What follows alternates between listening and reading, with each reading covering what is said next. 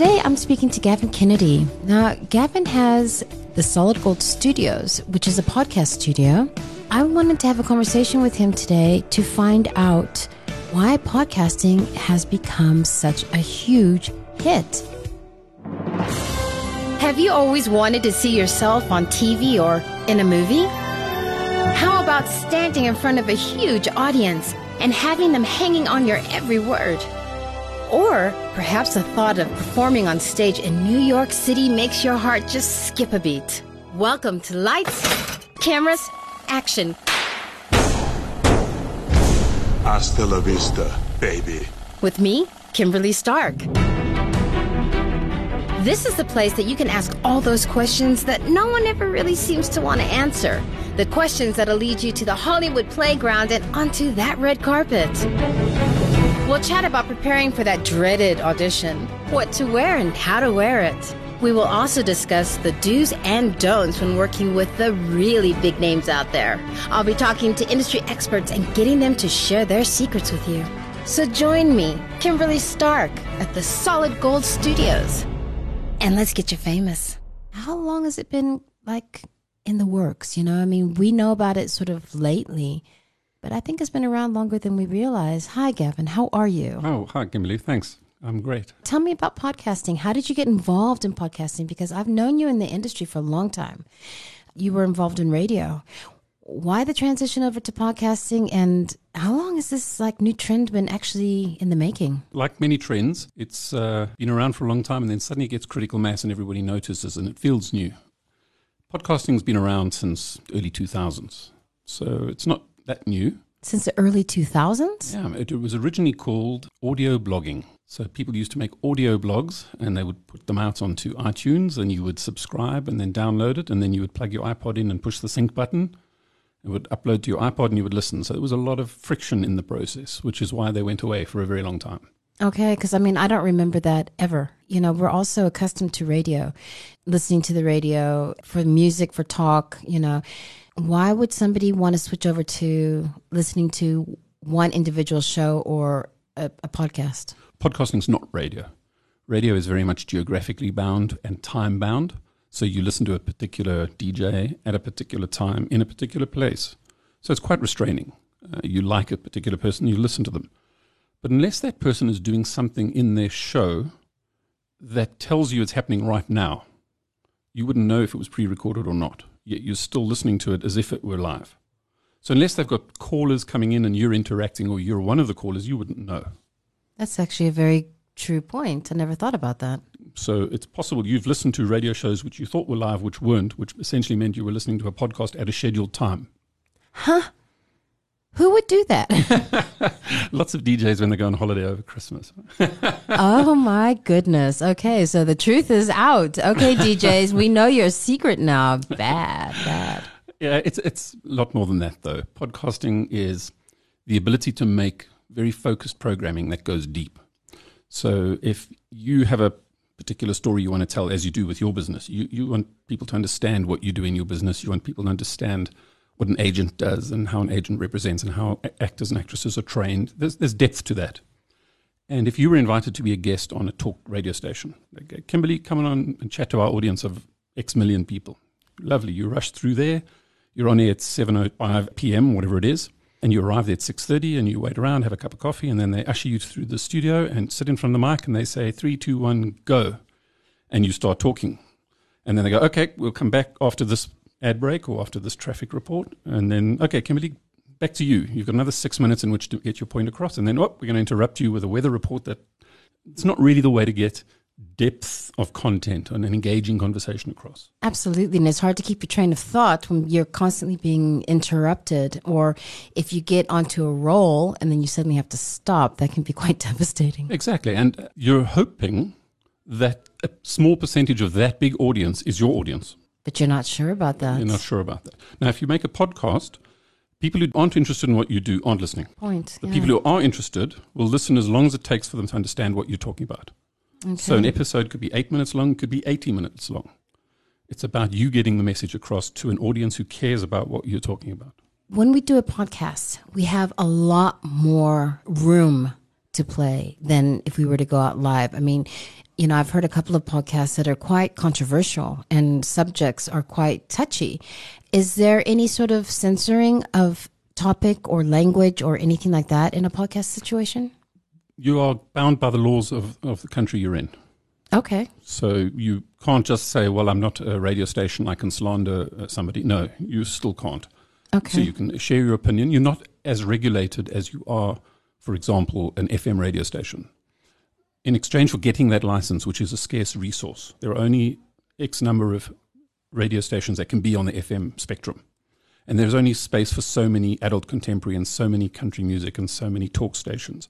So the regulator limits how many of those licenses they give out to different. So we have one classic and three talk and six music. You can't just come along and say we'll have another ten adult contemporary music stations because that would jeopardize the viability of the the, the people who are already on air, and that is in contravention with what the, the Broadcast Act mandates that they must do.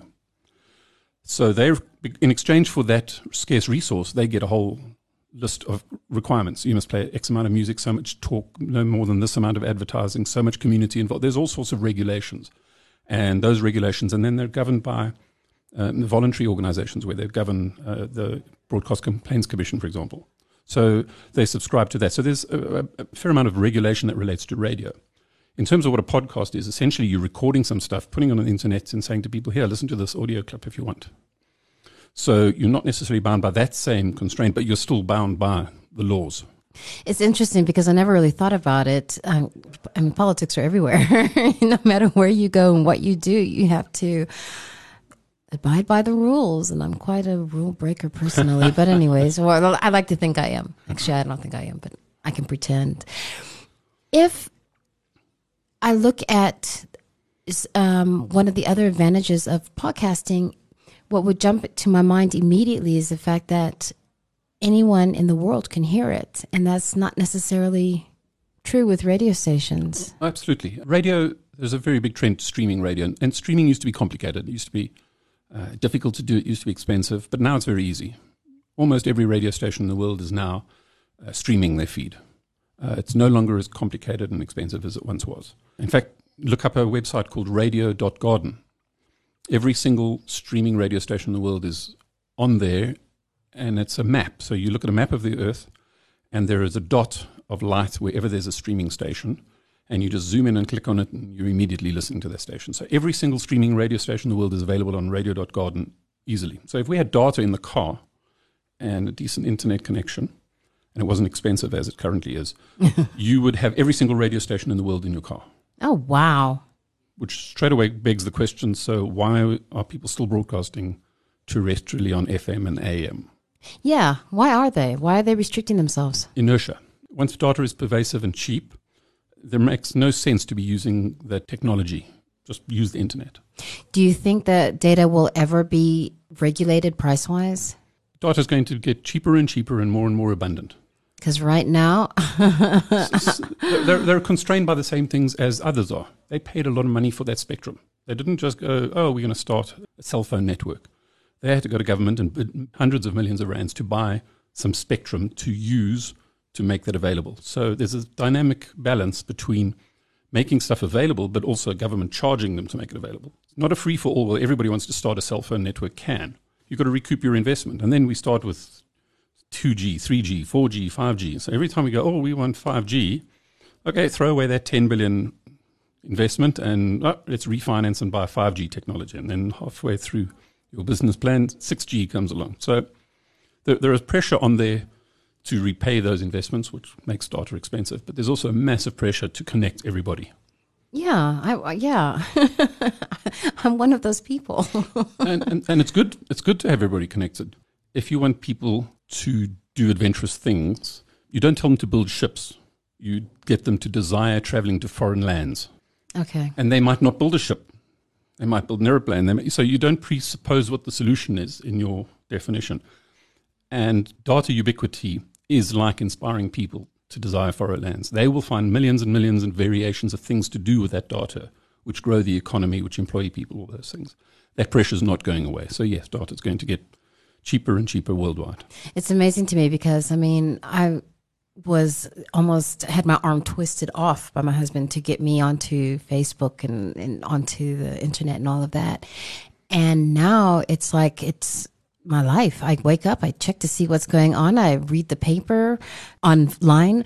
It's just so amazing to me how much my life revolves around it. So, yeah, here we go. But also with podcasting now, that requires data as well because that's online, correct? Majority of podcasts are listened to by downloading them, not streaming. You can stream them, Oh, okay. but set your podcast player to download the episodes. And when you're in Wi Fi coverage or at home or in a library or in the city of Johannesburg where they have free hotspots, you connect and you download the podcast. And then they're available to listen to whenever you want. The big appeal of podcasting is that you can listen to anything you want, anywhere you want, whenever you want, literally anything. We're about to hit the million mark in how many podcast channels are available. Oh, wow. And about a third of those came into existence in the last year. Unreal. So we're in a very, very steep exponential hockey stick curve right now. That's fantastic. If somebody wants to start a podcast, what kind of things do they need to consider? You can't just sort of wake up and decide that you're going to have a podcast and think that it's going to be successful because obviously it's going to cost money. How do they go about it? What's the process? A podcast without a purpose is a hobby. So it's okay to say, I want to get up in the morning and start a podcast. That's cool. But if after six months you go, well, it's not going anywhere, uh, if you didn't set an expectation, what are you measuring where you are against where you thought you would be? True. So if you say, I'm going to start a podcast because I want 50 people in the world to engage with me on this topic, which interests me, whatever it is. And in week one, there's three people, and week two, there's five, and at the end of six months, you've got your 50, you're going to feel really excited and, and, and fulfilled that your podcast achieved the objective you set. If it's just, "Ah, I want to be a famous DJ, you're probably setting yourself up for a fair amount of disappointment, but that's also okay. You know, just, just because I took up the piano doesn't mean I'm taking it up to be a concert performer. I could take it up because I enjoy doing it. And I spend money on a piano. I spend money on a bicycle. You invest in your hobbies. If you're making a podcast that 10 people listen to and that's not your purpose to reach a bigger audience, then invest your money and make a podcast. Uh, in terms of the technical aspects, podcasting was called audio blogging, as I said earlier. Uh, much like starting a blog 25 years ago. Anybody could start a blog, and, and they were. Every day somebody would say, Oh, I have stuff on my mind which the world should read, and I'm going to share. And they start a blog. And, you know, at one stage we had tens of millions of blogs that nobody read. And only the good flow to the top. And there's some really good blogs out there, and they they persisted and they produce good content, and people engage with them. Podcasting's not dissimilar. Just because you can make a podcast doesn't mean you should, and just because you make it doesn't mean people are going to listen. And not everybody's going to start a podcast in their bedroom and become the next Joe Rogan. It's not. You know, it's not an equal distribution Yeah. of talent. yeah, yeah, exactly. Yeah, you have to be good at what you do. That's that's a really important thing. Is be good at what you do, and find out how podcasting enhances your greater business plan. Okay, so now business plan. I just want to quickly dab in onto that. If I was a large corporate and I had a message that I needed my staff to hear, would having a podcast made available to give out the information and the stats or, you know, congratulating somebody on a job well done you want the whole company to know about, is that a good way of, of communicating? Is that the new communication way? It's absolutely perfect for that. The, the advantage podcasts have over many other media is if I said to you, Kimberly, I've got this awesome video you should watch. I'm going to send you the link now. I'm pretty sure that you're going to go, okay, Gavin, when I get home, I'll have a look at it. I need to find time to watch that video. It doesn't matter how good you tell me it is. I, I'm, I'm busy. I'm, my day is full. And later this evening, when I've got a gap, I'll sit down and watch the video, which you probably won't do because you know, You're tired. 10 other, 10 other people send you videos. And you, if I said, Kimmy, there's a podcast I think you might like, I'll send you the link. When you leave the studio, you jump in your car, you go, I wonder if Gavin's talking rubbish or not. Let me try it. You connect your phone to your car radio with Bluetooth and you push play on the podcast. And while you're driving to your next appointment, you're listening to this podcast already because you didn't have to make time for it. You can do it while you're doing something else. Okay. And if I'm talking crap, you delete it. And if you go, oh, he's right, I do like this podcast, you're going to subscribe and follow it and listen to it while you're driving. And then when you get home, uh, you carry on listening to it and you may maybe listen to future episodes, which you will then in turn share. So that that's different. Yeah. And for a company to use that kind of communication, they're able to communicate with people quite effectively without them having to stop what they're doing and find time. That makes sense. Yeah. You know, we may not use a cell phone while we're driving, but you can drink a Coke while driving and you can listen to the radio while driving. Why? Because we're quite good at that kind of multitasking. We're quite good at listening and doing other stuff. It's not the same as watching a YouTube video in the car. I think the way people drive, and there might be a few of them that are trying. So, yeah. so one of the, the more popular kinds of podcasts we make are corporate communication. okay. And, and there's two different categories for corporate communication. There's one is the FAQ and one is the ongoing conversation, What's an FAQ? frequently asked questions. So, hey, uh-huh. welcome to the company. You're new here. As part of your induction, welcome, Kimberly. Here you go. Here's the podcast series, and it's the CEO telling you why he started the business. Welcome, who you report to, how the building works, how park, whatever they need to communicate, and that's part of your induction package. You can listen to that communication. I like that. And then the other category is ongoing conversations, where on a weekly basis, monthly basis, quarterly basis, the chairman, the CEO, whoever gets to have a conversation with his entire organization. And even in a company of 10, 15, 20 people, it's really hard to get all 20 people in a room at the same time to have a conversation. There's always one person who's dropped school run or uh, it Yeah. doesn't run smoothly. You're having a town hall meeting. There's 20 people in the company, 16 are at the meeting. You record it, you put it up as a podcast. And if somebody joins your company next month, they're able to go back and listen to progressing conversation that the managing director is having with his staff. I like that. And as a boss, I mean, that would actually bring you into the lives of the people without actually having to sit and share energy. Because I mean, I'm one of those weird people that my energy is very precious to me. and if I've got like somebody who's got a really strange energy, if I could podcast them the information, that would be so much better. And I think it'd probably be more effective because they wouldn't pick up on my hesitation to be in the same space as them. Podcasting is an invitation to sit in the car next to me and tell me your story. And if I choose to listen to your podcast, I'm going, okay, let me give it a try, push play. For all intents and purposes, you're sitting in the car with me. You're, telling me what you want to tell, and, and you're having conversations with your guests, with your clients, whoever. And, and I'm kind of in, in the room with you. I like that. One thing that I teach um, at the Actors Club is that as artists, we have to appreciate when we're on television, especially with presenting, because it's so personal, that we're being invited into someone's home. And podcasting has that same very personal, almost a little bit more personal, I would think, because it, it does feel very, very personal when someone is having a conversation with just you. a lot of listeners are using um, earbuds. Really in a personal space with that. It's you and your phone and your earbuds, and you're listening to somebody talking. You're sitting on a bus, sitting on a train, uh, sitting, uh, running on the treadmill. It really is a, an intimate experience, a listening experience, and it's it's deeply engaging. Yeah. We're not trying to squeeze this deep, meaningful content into an eight-minute space at somebody else's uh, uh, leisure. You- You're having a conversation that's as long as it needs to be to get your point across without being repetitious or boring. And without having to listen to advertising. Yeah, without advertising, without traffic, which is irrelevant. Uh, people use Waze. Why would they want traffic reports on a radio station? This is true. those, those days have gone. You know, this is true. we we used to we used to need traffic. We used to need weather. I, I defy anybody to tell me that the weather update you're getting on a radio station has more value than what's displaying by default on your phone. Absolutely. Absolutely. It's, it's amazing that the telephones have literally taken over so many different aspects. I mean, the news, the weather, traffic. Mhm, What next? this is scary. And, and what we're seeing now with podcast is uh, device interoperability. So you get out of your car, you've been listening to a podcast, you walk into your house and you say, okay, Google, carry on playing my podcast. And your Google Home device will just continue playing the podcast you were listening to from where you stopped. no. Absolutely.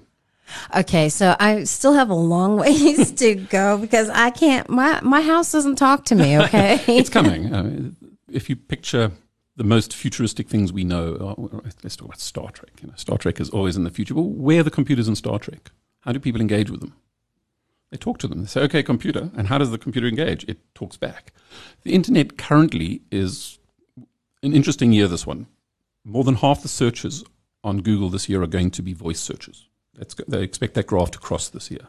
Oh wow. That means half the searches in the States, people are saying, okay, Google, tell me something, not typing it. So Google is going to answer you, but right now the internet is geared towards reading. In other words, here's a website, read the answer. But now I'm speaking the question. I want the answer spoken to me. I don't want you to read a website to me. I want you to speak to me. And podcasting are climbing into that space. Google listens to every podcast, transcribes the spoken word into the written word, and indexes it. So when I say, okay, Google, tell me about something, the reply is going to be, I have found a podcast on that very phrase you've asked for. Would you like me to play the podcast for you? Oh my gosh.